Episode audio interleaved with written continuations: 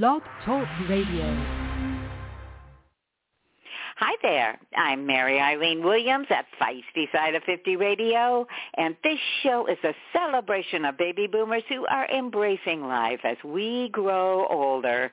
And speaking of embracing life, continuing to learn, grow, and experience love are the keys to fulfillment in our golden years. And that's what today's show is all about.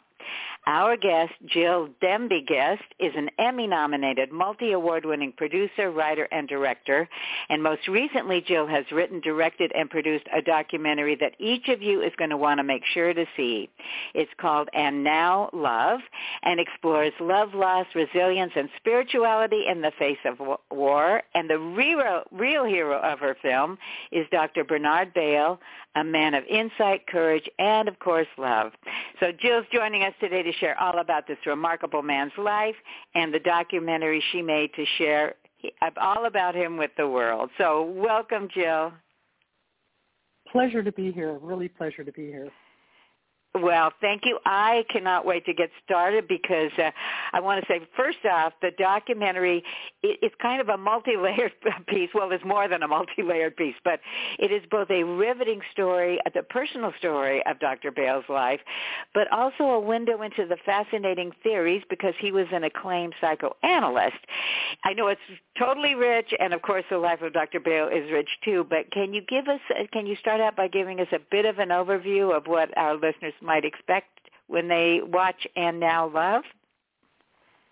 Um, yes, it's really a, it's a story about how you know it's a story about how we can release the love in ourselves. And Dr. Bail was a psychoanalyst, and he used all the experiences that he had being you know in the World War II, you know being shot down by the Nazis and having a spiritual experience with his German nurse who you know saved his life and changed his mind.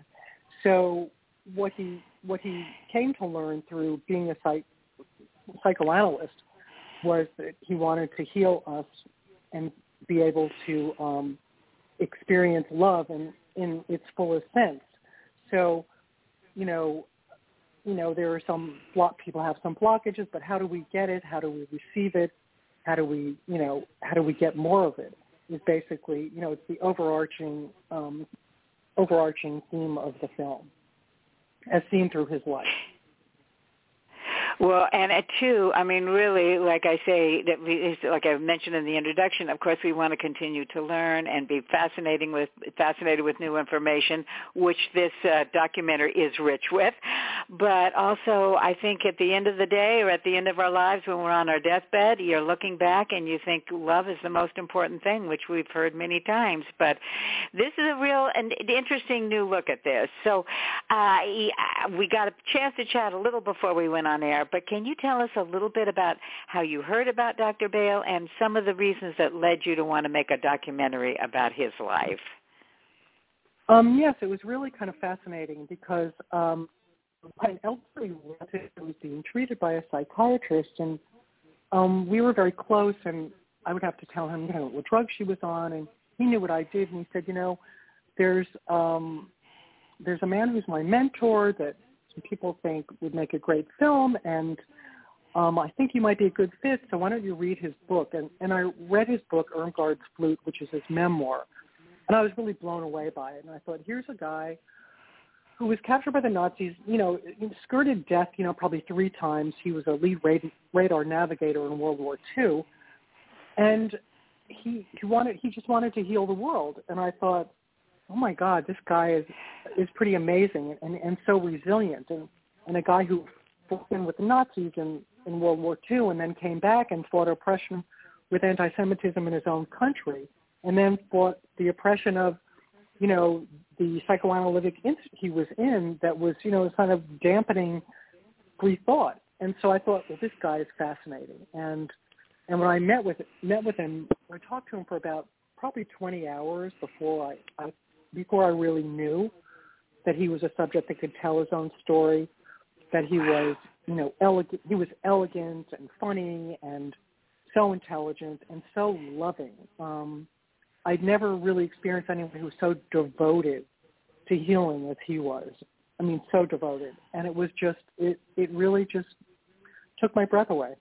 So that's when I decided this this would be a good fit for me because I'm really wow. into stories that make you feel, you know. So, um, and this story makes you feel on all levels. So, um, I was really, really honored to be able to do it. Uh, well, I can imagine, Joe. And he just passed away. I believe it was like was it January of last year? I think. Um. So uh-huh. you yeah. you actually got to. I would assume you know you mentioned that you spent 20 hours with him. You probably really got to know him, and he did. He seemed in the in the uh, film. You've you know filmed him. He's eloquent. He was on top of things, but also his theories. He was such an innovative, out of the box thinker. Tell us a little bit about some of the you know some of the theories he had that uh, it was particularly around the mother's signature. I I just found that fascinating. Yeah, well, I, I always preface it by saying I am not a psychoanalyst, but I am a filmmaker who really delves into process. So I try to make it, you know, easy to easy to imbibe for a layperson. So I will say that, you know, the mother's signature, the mother's imprint, um, as he calls it, is really the unconscious feelings of the mother that are what he says are, are passed down to the fetus in utero which can give them a predisposition to, let's say, you know, anxiety or depression or whatever, you know, whatever things might block them from being the unique person that they were meant to be. So that that imprint really blocks them off from being the full person that they might might be. So that's that's sort of the um, the easy version of it. And and he he explored this through people's dreams because he felt that you know really the dreams were really the royal road to everything. So um, you know, in the dreams, the dreams conjure up your, from your unconscious. So that's that's the really short story of it. Well, and also uh, I want to add that in the documentary you had, I think it was like five or so. I, I'm, I forget exactly the, the count of, of some of his patients who expressed how this type of theory and working with him had totally re- changed their outlooks, their lives, and you know really gave them uh, more of a sense of their true selves. Absolutely, and um, that was very moving um, too, because some of some of those um, patients had such you know very difficult childhoods, um, and you know so much of it came from his mother's imprint, and then it just carried on in childhood. So um, the fact that they were able to overcome through this through this analysis um, that you know they're the things that held them back, and were able to live these much fuller lives. It was very really, really inspiring. Um, and even, you know, like I was saying to you, that even screenings we had of the film, early screenings that we had, people would come over to him and say, you know, this is the first time I've seen my life clearly, even though they knew nothing about the theory, but they, they, some cellular level, could feel that something from the parent had been passed down to them that they seemed not to be able to get past, you know, and they wanted to be their own person um, not just sort of following, you know, an imprint basically. Well, and as I mentioned too, uh, the the story of his life is is in and of itself a fascinating, riveting experience. But but these theories and so the film kind of embraces, like I say, different dimensions. And um, I'm wondering, you as a filmmaker, as a documentarian, were there any big surprises for you too, or anything that especially you mentioned you were moved, but any other insights that you had that you want might want to share? Well, what was you know, there's so many interesting things, but what was also interesting was this kind of spiritual aspect to it. You know, when he had been shot down by the Nazis and was recovering in a German hospital, he was treated by this nurse Irmgard. And when I when I looked at what happened there, it was kind of like, you know, when she first walked into into his room that night, he didn't know whether she was coming to give him a lethal injection or what, but she handed him a glass of wine. So there was this kind of lucky star in a way that he was living under. I mean, he had survived, you know, two, you know, two plane crashes and then was shot down on the third. And and and it was towards the end of the war, 1945, and Nazis were shooting down airmen that were bailing out. But he did not get shot down. So there was something in him, call it spirituality, and I think he called it God later on, um, was was guiding him, and it was like a north star because he seemed to keep coming back. There was a kind of resilience that no matter what happened, his devotion or his north star, you know, to, to heal people or to live life to the fullest was always there. And that was something um, that to me really resonated because I think we all have a north star and we just sometimes can't feel it. But he was somehow guided by it.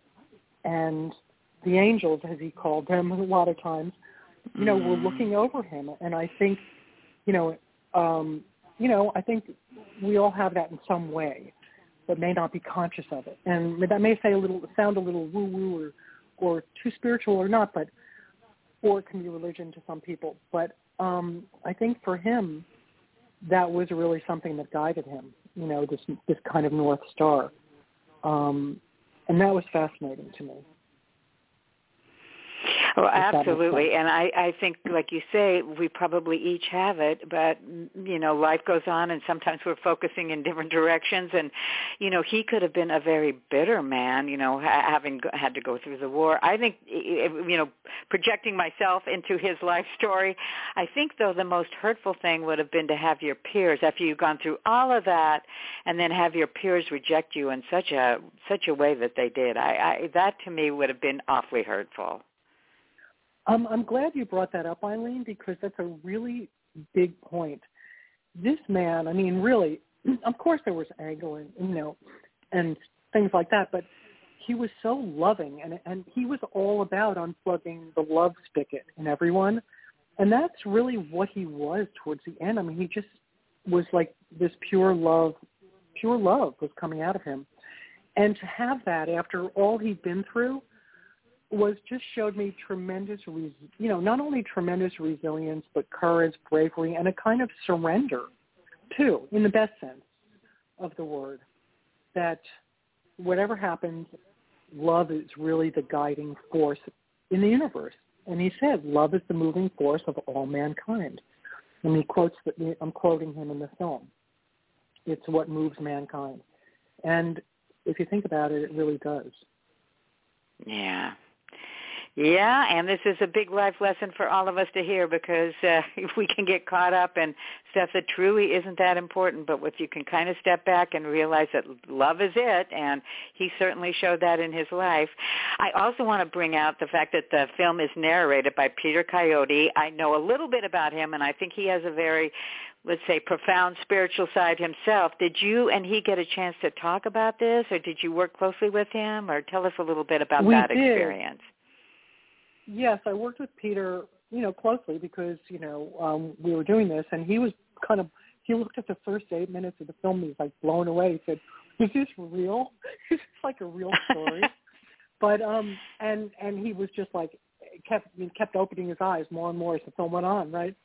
So, um, but he is a very spiritual guy, and, and um, we talked a lot about spirituality, kind of what that meant for him in his life, and how he saw it in this film as well.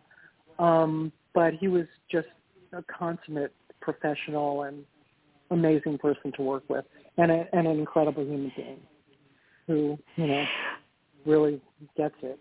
I I would again I know only what I've read about him, but from what I understand, I would definitely tend to agree with you, Jill. So I don't want mm-hmm. to get too personal, but obviously making the film had to have been a labor of love for you and and you know a soul awakening experience. But do you have a, a couple of personal takeaways uh, that you want to share with the audience? Well, um, the film is in, it's appropriately titled "And Now, Comma Love." Because I fell in love after the film. So um that was a beautiful thing, you know. Um, and I think I think it's you know a lot of the takeaways from the film, you know, were that you know besides being um, so inspired by his journey and his resilience and courage and bravery, and I think that um, I just was in a place where I I was in a perfect place of kind of just surrendering to love and and I think I learned a lot from Dr. Bail um, about that. And so um, that was one of the one of the things that happened, which was great. Besides well, and I have to tell you, Julie, you just gave love. me a big set of goosebumps. That's amazing. I'm so happy to hear that. That's, well, I could go on and on and discuss this at even more, even greater length with you, but I know you probably have things to do today. So let's let our Mm-hmm. audience know where they can go to take a look at this remarkable film for themselves. Well, and Now Love is on Apple TV Plus, Amazon Prime, Vudu, and many, many other platforms right now, so it's readily available for you to see. And you can go to andnowlovethemovie.com if you want to learn more about the movie, and there's trailers and all kinds of information. Well, and I also want to say there's a whole lot of awards and acclaim you've been getting for this movie. So, I mean, it's a congratulations on that Mhm. aspect too. Well, do you have Thank any you. final thoughts you'd like to leave with our listeners before we close? Well, I say lead with love. Wow, that's hard to follow up on, Jill. Jeez. Talk about the perfect three words. Lead with love. Yeah, I can ramble on for hours, but that's perfect. You know, I've been looking forward to this and I want to thank you. You're you're an enthusiastic and I know a very loving person yourself, I'm sure, and also this remarkable uh, documentary. I'm so uh, honored to have been able to see it myself and I really appreciate you spending time and sharing it with my audience and me. Thank you, Eileen. I'm, I'm so happy to share it, and I'm so glad to meet you as well.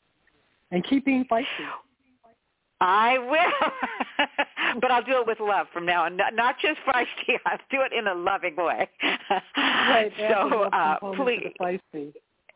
yeah. so for all of you listeners out there, please check out uh, and now, comma love, uh, because Jill has really uh, managed to create a really moving uh, and a film that will inspire you and make you feel far more loving yourself. And maybe like me, you'll get some goosebumps too.